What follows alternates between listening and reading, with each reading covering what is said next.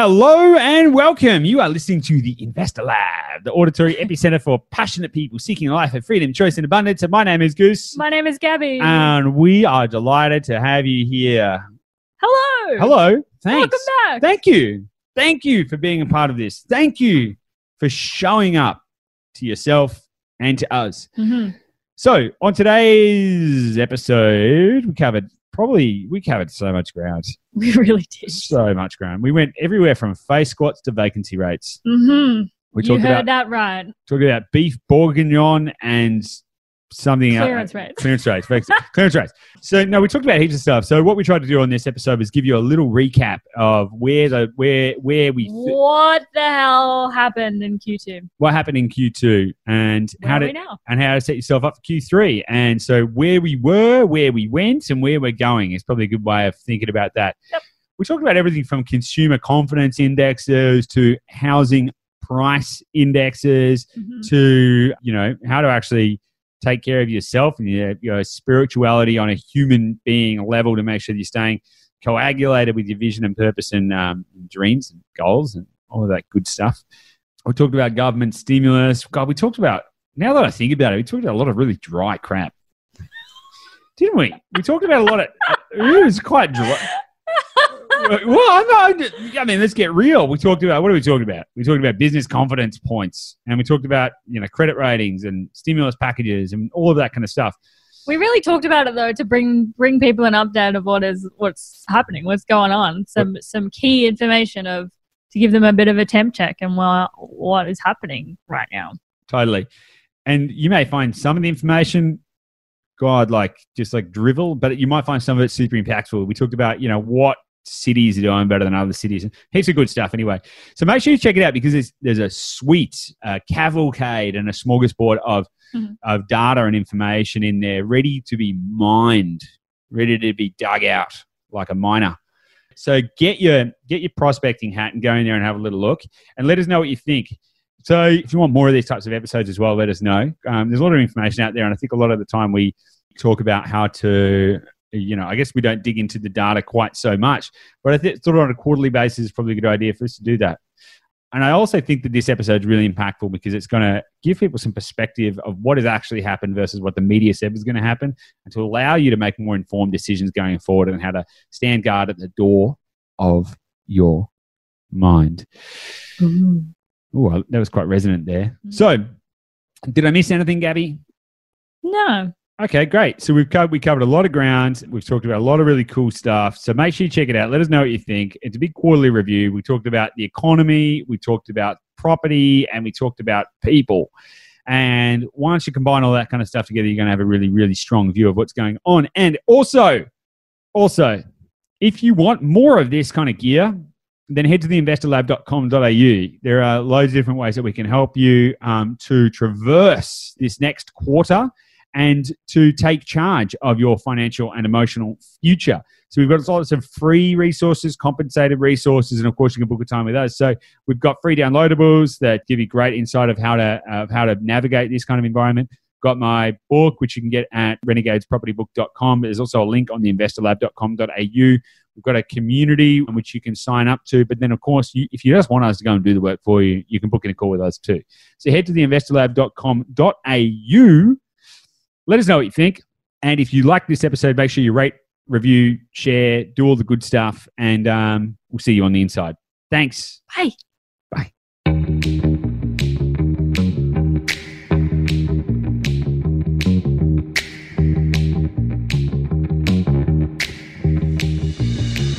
Hey guys, welcome back to the Investor Lab. My name's Goose, My name is Gabby. and you've made it. You've made it. You've made it. You're back home.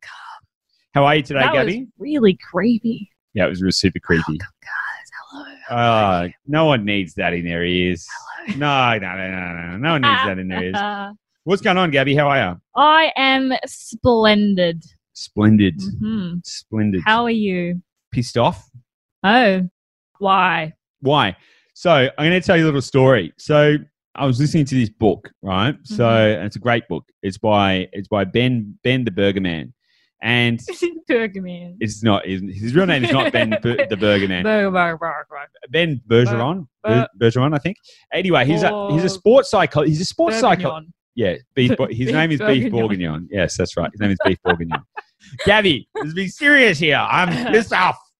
I'm angry. you need some beef. Yeah. I, no, I already got. I get too much beef. You got some- Let me tell my story. So anyway, so I was listening to this book, right? So it's by it's by this guy called Beef Bourguignon. So he's a sports psychologist, and he he's actually the coach, mindset coach, and performance coach of some of the world's fittest people, right? So the people who won like CrossFit Games, psychos basically. So I was listening to this book at the gym, and it's a great book, and it's called Chasing Excellence, and I highly recommend you check it out. It is, yeah, super impactful, awesome stuff.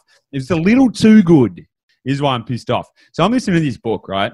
And it's talking about mindset, like getting in the mindset of of these super high performers. And I'm squatting. I'm at the gym, and I've got the bar on. I'm putting on extra weight, and I'm I'm going, going for gold. And I'm, you know, I'm getting a bit sore, a bit tired, and I'm thinking, oh, I got to keep going. I mean, I'm I'm getting, I'm in this mindset of, I'm in this mindset of these sort of CrossFit athletes. So I keep going and keep going, keep going, which is great. You know, great. Push through some barriers and stuff like that. The problem is, it's four days later, and I can't bloody walk. Ah. And so now I'm like, oh man, I actually had to go, I had to take a break from the book because I was like, I don't want to injure myself. What am I like? You know. Anyway, so that's why I'm pissed off, Gabby. You're pissed off because you because you squatted too much. Yeah, Well, Two I- over squats. I mean, it, it teaches you to recover, I guess. No, it doesn't. It just teaches you to do different things. Do different things. Uh, do arm squats. Arm do squats. squats with your arms. we can do arm squats, face squats, butt squats, Face ice squats. eye squats. No, Do not do face squats. Don't do that. that sounds bit. Don't do that. Anyway, aside from aside from squats and being pissed off about a really good book, what are we here for today, Gabby? We are here because the people want to know what the hell happened in Q2. We're here for the people. We're here for the people. It was a dramatic quarter. Rona. Rona. Rona. That's it. Just Rona. Full stop. End of episode. M-m-m-, Thanks, guys. Thank you for listening. Rona. No, so right, so there's a bunch of stuff that obviously happened since in the last quarter. Now, the last quarter has been hugely impactful in so many ways. Yeah. And so we wanted to do a little temp check, health check, preview, and do it in a meaningful way, not in just some sort of talking head, CoreLogic. Here's the latest Stat. stats. Let's, let's get down to some real talk. Let's get down to some Real talk. yeah. Let's get some real talk. Can you stop creeping into the microphone, please? Hello, guys. Gabby, it's Sorry. honestly it's a little disturbing. All right, so Statistics. there's End of March. okay, Start of April. right. So yeah, What so happens? Where right, were so- we? end of March, start of April. Actually, like if you go back to the sort of the start of March, the, the economy was actually doing pretty good, and Mhm. housing market was going was coming up strong. We were looking towards double digit property market growth across the country. Yes. you know, there was a whole bunch of really good stuff going on. And then when you get towards the end of March, obviously we started seeing, you know, the, you know, people, it's quite funny when you think about economics and I think about economic crashes, they talk about uh, bank rush, where people might run to the bank and try and take all their money out and cause the banks to collapse. Mm. But we had a toilet paper rush, right? And so, Oh, that was at the start of this quarter. well, yeah, sort of at the end of March. We did a March market madness episode. It's great. Listen, I suggest going back to it because there was a lot of really cool stuff covered in there. But the point of this episode, though, is to look at sort of what happened more recently over the last few months and potentially what's coming up in the future. Now, there's three real big parts I think we should talk about today. We should talk about the economy, Mhm. by and large, like at, at large, you know, because this is going to massively impact by everything else, really, and property and people. Hmm. Because there's no good just understanding what's happening with with one, not the other, particularly for for this episode and for our people. So there's quite a lot to cover, I Mm. think. So, and I want to try and cover a lot of ground and give people a lot of really impactful information and some fresh perspectives and, and potentially some contrarian views that you won't see in the mainstream media. So, Perfect. Gabby, where do you want to start? Let's start with the economy. Big ticket. Big ticket item. So, Yeah. it's a good place to start. Now, if we go back to start of the quarter when, well, when everything, the proverbial shit started hitting the fan, the government announced a lot of stimulus packages. Mhm. which I think was a bit of a masterstroke from the government. I'm not a huge uh, you know, I don't want to politicize the podcast, but I'm not, not a huge fan of the of the government in, in a broad brushstroke sense. But I think what they've done over the last uh, quarter has been really good from an economic perspective and a financial perspective. Some people might disagree with me, and that's fine.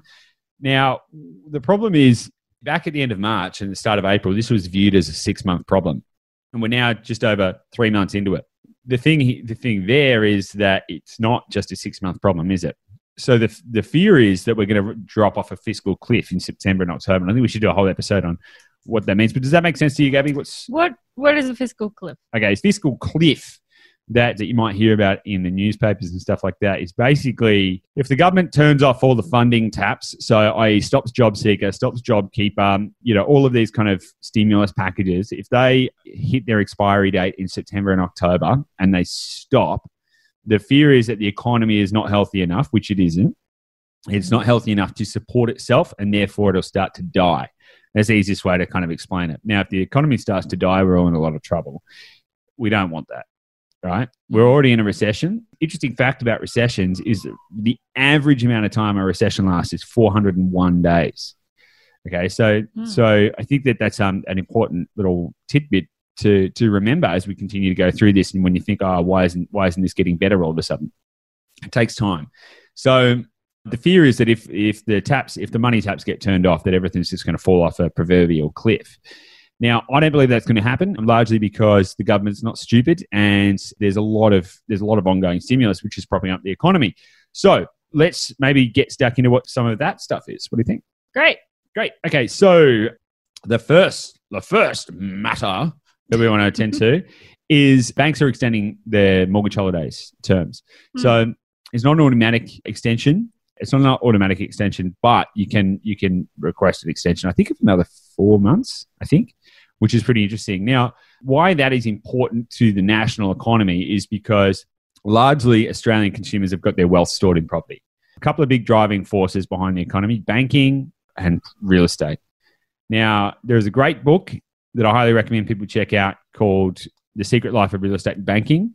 And Gabby and I were having a, having a little laugh earlier because I actually I've got three copies. It's not a cheap book and it's not that easy to get. And I um somehow managed to. I was I was a little impatient. I was impatient. And I wasn't sure if the books were getting sent to me, so I ended up buying three copies of it, much to Gabby's um. Guys, if you want a copy of the book, just uh, just, just let me know, and I will hide them from Goose and send them to you. Sounds good. Sounds good. So now the interesting thing is that banks are banks are actually in a really good position. So our, our banking sector is maintaining itself well, profitability and stuff like that. So that's really important. Um, that is really important, and they're in a position to be able to extend holidays to to consumers, which means that so the big fire sales that people were expecting to come in September and October are probably still not going to happen. Mm-hmm. So we'll talk about uh, property market buoyancy in a bit, but I think it will end up circling back to this mortgage holiday thing a little bit as well. Mm-hmm. The other part of it is job seeker and job keeper and these kind of business um, stimulus, business and job and unemployment stimulus packages, which are hugely important. Now, the government has announced that they are likely to continue uh, funding these, and they're going to actually announce that on I think on the 23rd of July. They're talking about a big, um, big funding announcement on that. So keep keep your eyes peeled for that because I think that's going to have a huge impact on on where this economy goes.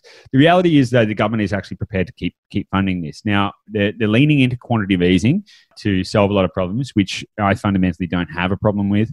I think that there is a risk of inflation, but I think cre- the credit markets will stop the stop inflation rising to any kind of meaningful level. So when you when you combine this the government spending with the low interest rates and their quantitative easing, I think we I think we've got a bit of a cushion right now. The government is prepared to, to they've already announced they're prepared to go to a trillion dollars in deficit, which is pretty big, and it's going to be the, it'll be the largest deficit in Australia's hi- history. Now, the thing with that is that says to me that they're that they're prepared to do whatever it takes to keep our country going. Mm-hmm. Does that make sense? Yeah. So then we need to start thinking about okay cool. So the government is starting to is prepared to to keep the taps running. And obviously there's going to be some adjustment to that. And i think we all need to settle in for a, for a longer for a longer ride particularly when we're seeing you know in victoria with with additional lockdowns and you know potential rise of of second waves of covid. And we can talk we can talk about whether you know we, anyway i don't want to go into conspiracy theory land there but mm-hmm. the reality is what we need to think about is what's actually happening on the ground. How does this impact people? Because without people spending money businesses don't work and property markets don't work and stuff like that. How's consumer sentiment at the moment? Good, good question. So consumer consumer confidence, which is a really great metric on the health health position or a temp check on the on the country. Consumer confidence is back up to 93.7 points, which is just above the January benchmark of 93.4. So if you if, It's above January. it's just above January. So if you if you if you think back to what you were doing in January, Yeah. we were going to the beach, beach, and uh, we were having a really great time. And you know, I, I think people can. I think it's easy to kind of throw your mind back to January and go, how, how was life then? Hmm. Now, consumer confidence score levels are, are basically back up to that, a little higher than they were back then.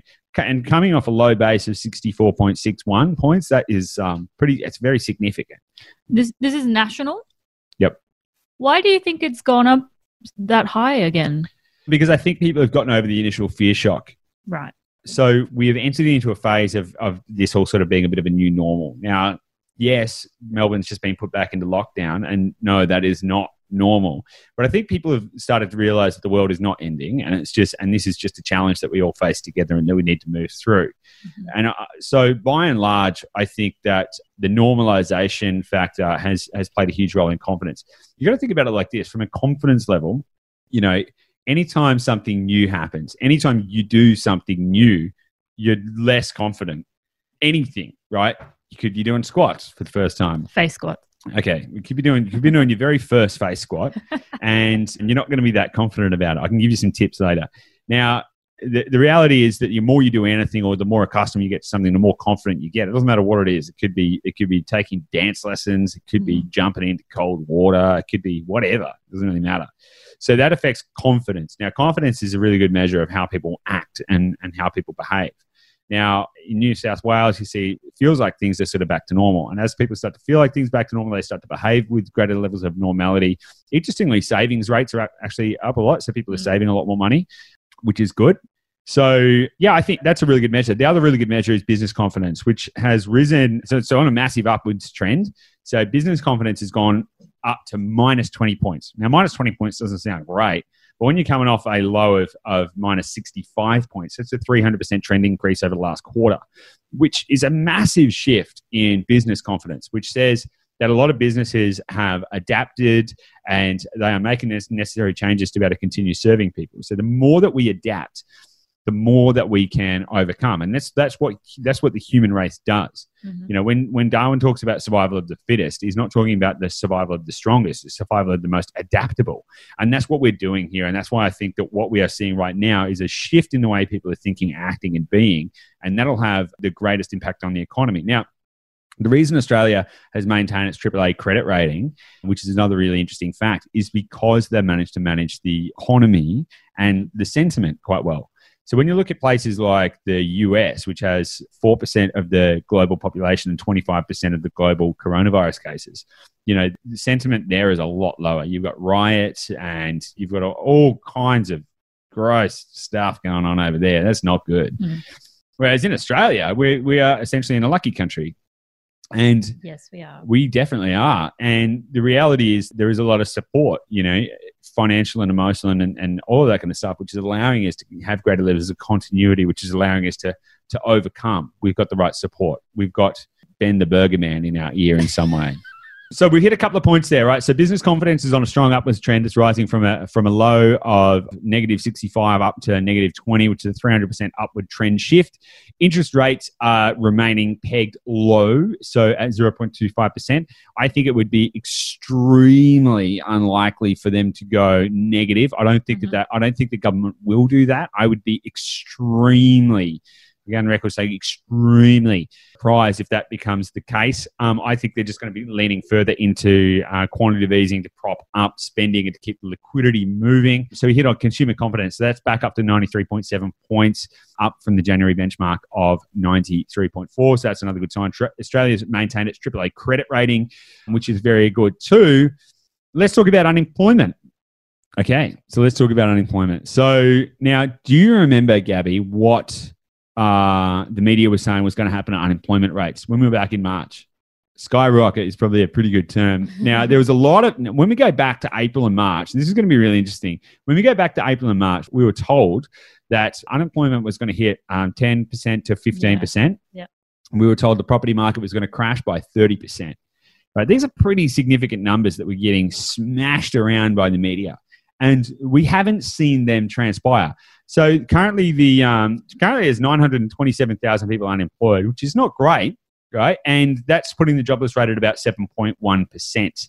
Mhm. 7.1 percent, which is high, which is significant, but it's a long way off the 10 to 15 percent that was being shouted back in April and April and March. Hmm. Do you know roughly what it was back in like the start of the year, January? Like what's what's a good Mm. baseline? Five. Yeah. I'd have to go back and double check exactly, but it was around five. Yeah.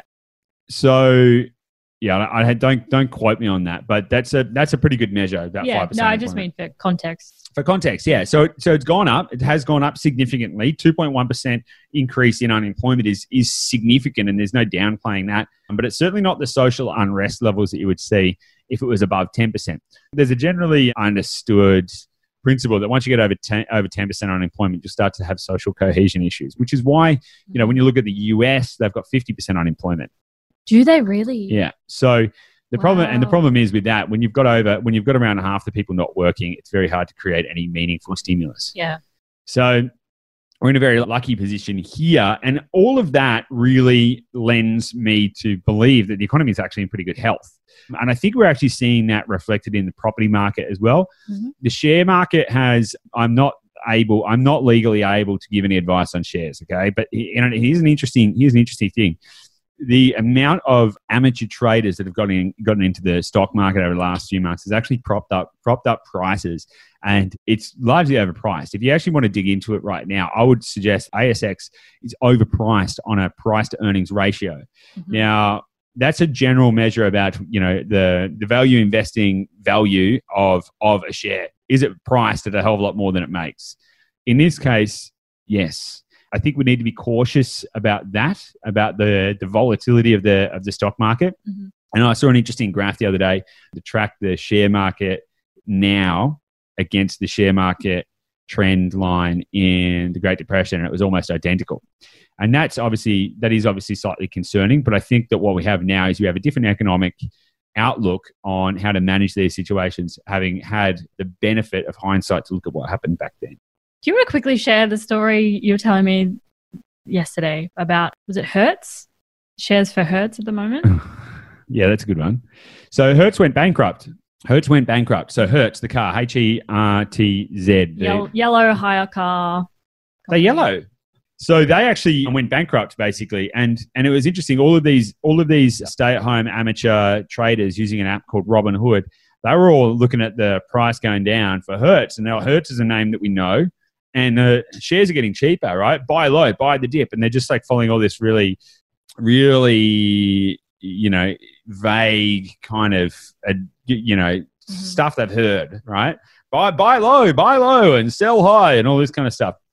And so Hertz actually filed for bankruptcy, and there was people still buying the shares because they're, oh my god, they're so cheap, they're basically free.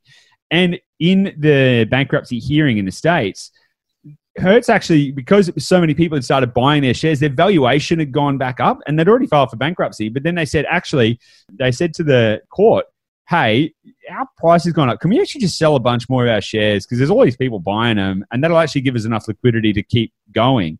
They were allowed to sell shares in a dead company to people who had no idea what they were doing, which gave them the liquidity to revive the company again. It, it, it is absolutely it's madness. That's it is absolute madness. And what is even greater madness is on the share release documents, Hertz basically said everyone is going to lose money. like they said, yep, if you buy these shares, you're going to lose money because it was, it was a dead company. They'd gone bankrupt. And in any case, it's given them the liquidity to keep going and giving them a lifeline. So it's it's Wow. madness what's happening in It's there. amazing. It's going to be amazing to see what kind of precedents that sets, though. 100%. Wow. Yep. Crazy world. Crazy. All right, so let's talk about property markets. So we've kind of touched on so the the general temp check on the economy. Mm-hmm. Let's talk about property markets because we have not seen the 30 20 to 30% crash. No. No. And as I, as I touched on, we've got mortgage holidays that are being extended. We've got government stimulus being extended. Uh, All these, a lot of people have been sitting on the sidelines, you know, thinking, oh, when September and October comes, that's going to be my time to buy in. I would say to you, if you've been waiting out of the market, waiting for that, then you're waiting for the wrong signals. You're, you're looking at the wrong stuff. So, I mean, vacancy rates generally up, right? So let's talk about let's talk about that. Mm-hmm. Adelaide's the only capital with a sub one percent vacancy rate nation uh, citywide, which is really interesting. Let me just get some statistics uh, because there's some pretty interesting stuff that's going on here from a from a price perspective as well. Mm-hmm. So there was all these pundits in the media saying it was going to drop 20 to 30 percent. Would you like to know how much the property market has declined over the last quarter? the property market, like the, the property, national, yeah, national, national, national, national or national national property market. I'd love to know. Actually, can I ask you? Do you want to take? can you can you take a little punt? You know, they were saying twenty to thirty percent. The economy's tanked. Everyone's gotten. Everyone's lost their jobs. Yeah. World's ended. Hmm. Rona, Rona, Rona. What do you think's happened? Ten percent. 0.8%. No way. Yeah, less than 1%. Now, well, that's not 30%, is it? No, it's not. And the division of that, and here's the thing, here's the thing right? You're not hearing this in the media because the media is paid to sell bad news stories. Yes. Here's the thing the combined capitals, so all the capital cities combined was negative 1.1. Regionals were up 0.3%. Let's break this down just a little further because there was because we were getting told that whole everywhere is going to it's all going to crash. Everything's going to go tits up. Let's actually break down and I'm going to get into this some real some real finance stuff here. Let's actually break down what that has actually meant on a per city basis. Awesome. Yep. Okay, so over the last quarter, Sydney property prices, and again, there are markets within markets, right? So we're still using some generalization here. Sydney property market lost 0.8%. Okay. Mm-hmm. Melbourne lost 2.3%, which is actually the largest drop nationwide. Mm-hmm. Brisbane dropped 0.2%. Now, there are some parts of Brisbane which have actually been going really, really well as well. So again, this, there are markets within markets. We are, look, we are taking generalizations here. Adelaide was up 0.7%. Okay, so that was actually, we actually got a capital there that was actually making money mm-hmm. whilst others were losing it. Perth was down 1.4%. Hobart was up 1%. Darwin was actually up 0.4%, which is a bit of a surprise. And Canberra was up 0.7%. So when you look at that, the markets that lost money in the last quarter from a property perspective, or, or lost or changed change in dwelling values is a way to think about this median prices. Sydney lost money, uh, Melbourne lost money, Brisbane lost money, and Perth lost money. So that's that's I think that's very interesting because I think that it throws all the normal media sentiment and normal media narrative straight into the fire because you absolutely can't dictate what's going on on a national basis first and foremost. And also and also you need to think about there are so many different other factors that that play into this. So adelaide interestingly prices have gone up and vacancy rates are below 1% which i think is a, a unique situation. So the other thing about all of this though is that um, we're seeing a population shift and a population change now what i mean about that is that most people are like lifestyle is become, becoming one of the larger drivers of where people want to live. Totally, yeah. Yeah. So yeah, less less about proximity to work and and career aspects, I suppose, and people want to live more near family and a good life. I would imagine. Absolutely, which is why vacancy rates in Sydney have increased to 4% citywide, and the CBD's got vacancy rates of 16%. You know, it's nuts because people don't need to be near there anymore. So what we're actually seeing is a is a shift to you know people who want uh, seeking greater lifestyle benefits, so living near beaches and nicer houses, or, or going a little bit further because they only need to telecommute as opposed to traffic commute to to the hmm. office. Um, which is really changing a lot of the of the geodynamics of the property market nationwide. So I think it's I think it's hugely interesting. Right. So we've talked about prices. We've talked about values, which have remained pretty stoic. I would suggest stoic. You reckon stoic? I would say stoic. We've seen a pretty strong, given given given everything that's going on in the market, right? I actually think a zero point eight percent price decline, which is actually largely centered around the capital, like the majors. So we're talking about Melbourne and Sydney, and really that's largely because the tops have come off, right? That's largely impacted by the the price to value ratio. So that's that's like when you've got properties that are worth millions and tens of millions, that are losing proportional amounts of value, it impacts the median prices across the whole city. Yeah. Right. So what we've actually seen, what we've actually seen as buyers agents is that by and large, affordability and sub five hundred sub five hundred dollar rent positions is actually held extremely strong and has actually been growing. Mhm. And I think that's represented when you look at some of the regionals and when you look at some of the smaller capitals like Hobart and Adelaide and things like that. You do see that push to affordability, and that that's largely because from a security perspective, people are seeking out the opportunity to have less financial risk. And you always see it whenever there's an, an economic tr- contraction, people compress down, not up. Mhm. So it's much easier for someone who's got an expensive house to downsize than it is someone who's got a cheap house to upsize. So, you got any questions on that, Gabby? Does that all make sense? It does make sense. I think it's I think it's really important to to have that context about like, you know, back in back at the start of April there were those thirty percent speculations. Yep. That it was all gonna turn upside down. And obviously everyone only can make the any predictions or forecasts with whatever they know at the time. And nobody knew what was happening at that time. The difference is that a lot of people can choose to buy into that speculation or you can choose to do your own research or just stand a bit, as you say, a bit, remain a bit more stoic and think, well, this is an opportunity and and how do I how do I find what I need to find to make the moves that are right for me rather than just freaking out and doing what the what the crowds are doing. Totally. And it lends right into our core strategy, right? So the people that we've helped buy properties over the last quarter are actually doing really well. You know, property Mhm. prices have either gone up or remained fairly stable, which is all which is all well and good. Their properties are producing net positive cash flow. Yeah. Life's good. You know, like they're they're better off financially and emotionally than if they had waited in fear. And I think that's that's true across the board. We've actually had a lot of clients who who have stared the whole Rona situation square in the face and said, "No, I'm going to do what's best for me," Mhm. and they're the ones making the greatest gains. Yeah. And I think there's a lesson there. I think there's a lesson there for everyone. You need to know where you're going and stay the course. You know, because there will always be movements. Now, an interesting thing, an interesting kind of leading into the stats again, and as an indication of consumer sentiment, auction clearance rates tanked out at about 30% in April, which was very low, It's very low. Yeah. very low in April. in April. But they're back up into the mid to high 60s now. So that's and, and mid to high 60s is a really good measure of, of a very active market. I, I, I look at this stuff day in, day out, Mhm. and I can see there are some markets that you probably want to avoid, but I just can't I just can't see these these huge impactful contractions that, that people keep talking about. Now, obviously Melbourne going back into lockdown, that's going to affect some that's going to affect some auction clearance rates there, and there's some stuff around that, of Yep. course. But we're not seeing that nationwide. And I think the reality is that what we saw once restrictions were eased a little bit is we saw the market immediately start to rebound. Mhm. So I don't. I, I think that that is an indication of of their of the market health rather than and being being controlled by restrictions rather than the market being sick in a general sense. So, you know, one of the one of the big things that's been driving the property market though is the fact that there's low stock. So when there's low stock and a lot of buyer interest, obviously that keeps property prices buoyant. So there is a little bit of a bit of a flaw that we found there, and and what that is a lot being driven a lot by is first time buyers. Now there's first time buyers moving into the market to buy existing properties and to buy new properties. The reality is first is if you're a first home buyer and you're looking to get in the market, there has never been a better time.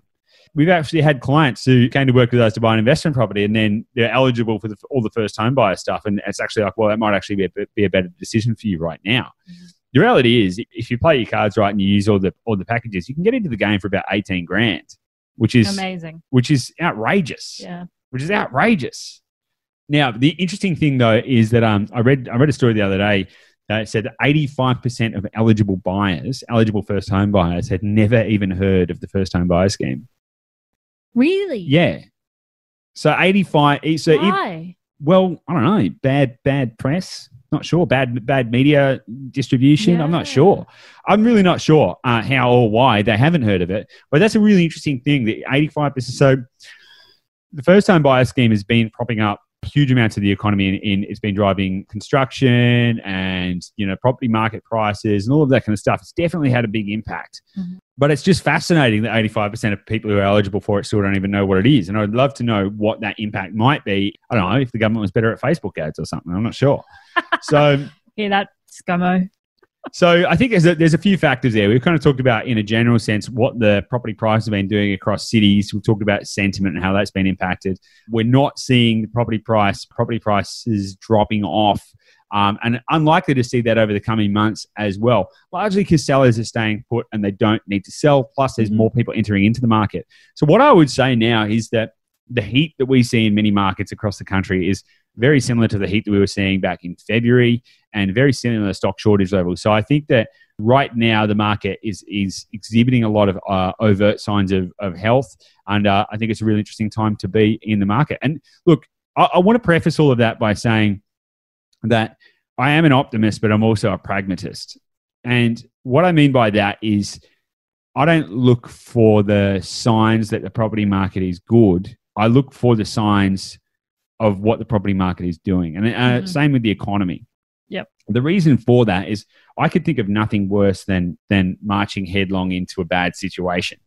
And I, I believe that the principles that we talk about and the views that we have, high level thinking enough that that is designed to be able to be adaptable and maneuverable. So, for example, if the property market was to flip upside down and replicate what happened in the US in the 0809 crash, you know, you would just need to change your strategies to make sure that kind of stuff work. And look, I, I tried to take an open perspective with it, Uh, and I'm actually, I'm not, as I say, I'm not looking for things to be good. I'm just looking for the things that they are, Mhm. and I just can't, I just can't see the same negativity that's getting sent sent out in all of the media publications. But none of that matters.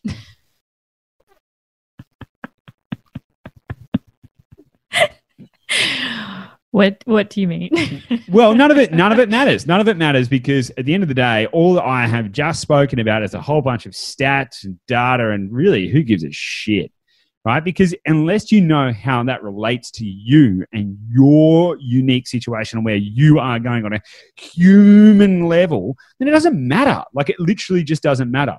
I've talked about fiscal cliffs. I've talked about uh, mortgage holidays. I've talked about ASX being overpriced. I've talked about consumer confidence indexes. I've talked about property price indexes. Like there's a lot of meat in here, a lot of a lot of detail. But here's the thing: in the last quarter, on an emotional and spiritual and, and metaphysical level, I think people have faced challenges like they've never faced before. We've had social disconnection, which is hugely impactful on human psychology. And I can talk about, you know, from a, on a personal level, it's, it's my mum's 60th birthday that I can't go to her birthday because Victoria's gone back into lockdown. I think that more than ever, people need to stand guard at the door of their mind and understand where they're going and do and focus on the seed of life that we talk about quite a lot Mhm. and understanding if they're on track with their mission and vision and values and actually moving to where they, they need to go. I mean, we've done a lot of personal work on that. I can talk about, you know, we can talk about ours from a, on a on a personal level for for the last three months. It's been it's been challenging. It's Yeah. been so challenging, health wise, you know, m- momentum, mindset, all of that kind of stuff, and it's caused us to really continue to go back and review all of our goals and and and make sure we're still on track. And I I think now than ever, I think the the big message moving into this quarter is is to make sure that you're doing that. Make sure you're assessing where is your health at? Is it where you want it to be? And what are your health goals for this coming quarter? And and you know, we set we set objectives and key results at the start of last quarter and basically didn't meet a single one because the whole world just turned upside down. Mm. So I think now is a really good opportunity for people to actually sort of go go okay, look, let's stop for a second, take a day, sit down with your loved ones, sit down with your friends and your family, and go, okay, what are we all going to achieve this quarter for ourselves on it for our human spiritual selves. So there's seven key areas in the seed of life. And I just want to hit on them just as a little quick reminder to all of this information that we've talked about today, economic, economic and financial market information is, is fascinating, but it really relates back to you. You really got to relate it back to who you are and where you're going. Mhm. So you're going to think about, you know, where are your health goals at? You know, where are your social goals at? I know I can talk about from a personal level. It's been very hard. I'm quite extroverted. It's been very hard being disconnected. I've speak, but I've been speaking to my my family pretty much every single day on the phone, which has been unique and interesting. And that's helped keep my family connection really strong. You know, where are you at financially? Are you saving more money? Are you, are you tracking? Have you got a budget? Are you doing all of that kind of stuff? Are you, how are you preparing yourself now for what you can do in the next quarter and in the next year? From a career level, what are you doing? Are you still in the job that you want? Is your job safe? Can you start a new business? Well, like what is what is the goal for you over this coming quarter, and how are you going to assess that? And of course, mental. How are you going to stand guard at the door of your mind and make sure you're still setting yourself up for success? Mm. I think it's I think it's important because you know if you go back to the start of when when the whole COVID situation started taking over, a lot of people you know you retreat you retreat and there's uncertainty so you don't want to push yourself too hard because you don't really know what's around the corner. You don't want to you don't want to spend too much energy on one thing because you might need even more energy tomorrow and you just don't know. So a lot of people those goals and those values in those areas get thrown out the window because you're kind of you just kind of put yourself on pause and then you think well i'm not sure what's happening right now but in ex- like in a certain amount of time in the not too distant future it'll all kind of go back to normal i suppose. So i'll just go a bit into hibernation for myself out of like self protection and survival.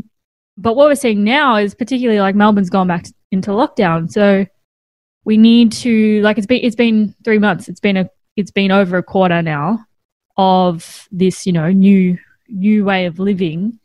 And we need to remember that we need to take care of ourselves and we need to maintain our values and maintain progressing to become the person that we want to become and and keep living in that way because we don't know what's going to happen tomorrow but that doesn't mean that you stop that you stop doing that today yeah, m- yeah. much much much more is achieved in life through action than in than indecision but that doesn't mean that you just go and randomly do stuff. As you pointed out, you've got to protect yourself and you've got to take stock and you've got to make sure that you are doing what's right for you. Because yes, I believe wholeheartedly that if that if building wealth and achieving greater levels of freedom and prosperity is a part of your plan, then you should steadfastly continue on that pathway. But here's the thing like you can't do that at the expense of your overarching wellness. Mm-hmm you know, it's more important that you are spiritually and intimately connected with your purpose and where you're going in life. Because real wealth really does start on the inside. And I think now more than ever, people need to make sure they're doing that because, like, over the last quarter, morning routines, morning habits, health routines, you know, I've been comfort eating and mm-hmm. everyone's been doing the same thing. Everyone I talk to is doing the same thing, right? Very few people, very few people on a human self level coming out of the last quarter in better condition, mental, physical, uh, emotional, spiritual condition than they were going into this last quarter. So now is a really good opportunity for you to take stock on that and go, okay, well, how do I how do I advance the prosperity of my human spiritual self? So when I say spiritual, I don't, I don't, I'm not, you know, dogmatic about a, about a religion or a god. I mean the soul of who you are and where you're going and what your purpose is. And I think right now more than ever, I think that's going to be the biggest driver of how people react and respond to this changing world. And those who achieve greater levels of prosperity are going to be the people who seek seek prosperity inside first. Awesome. Sweet, awesome. Okay, so I hope that this episode has been valuable and impactful for you because we have covered covered a god a bucket load of stuff. There's a lot.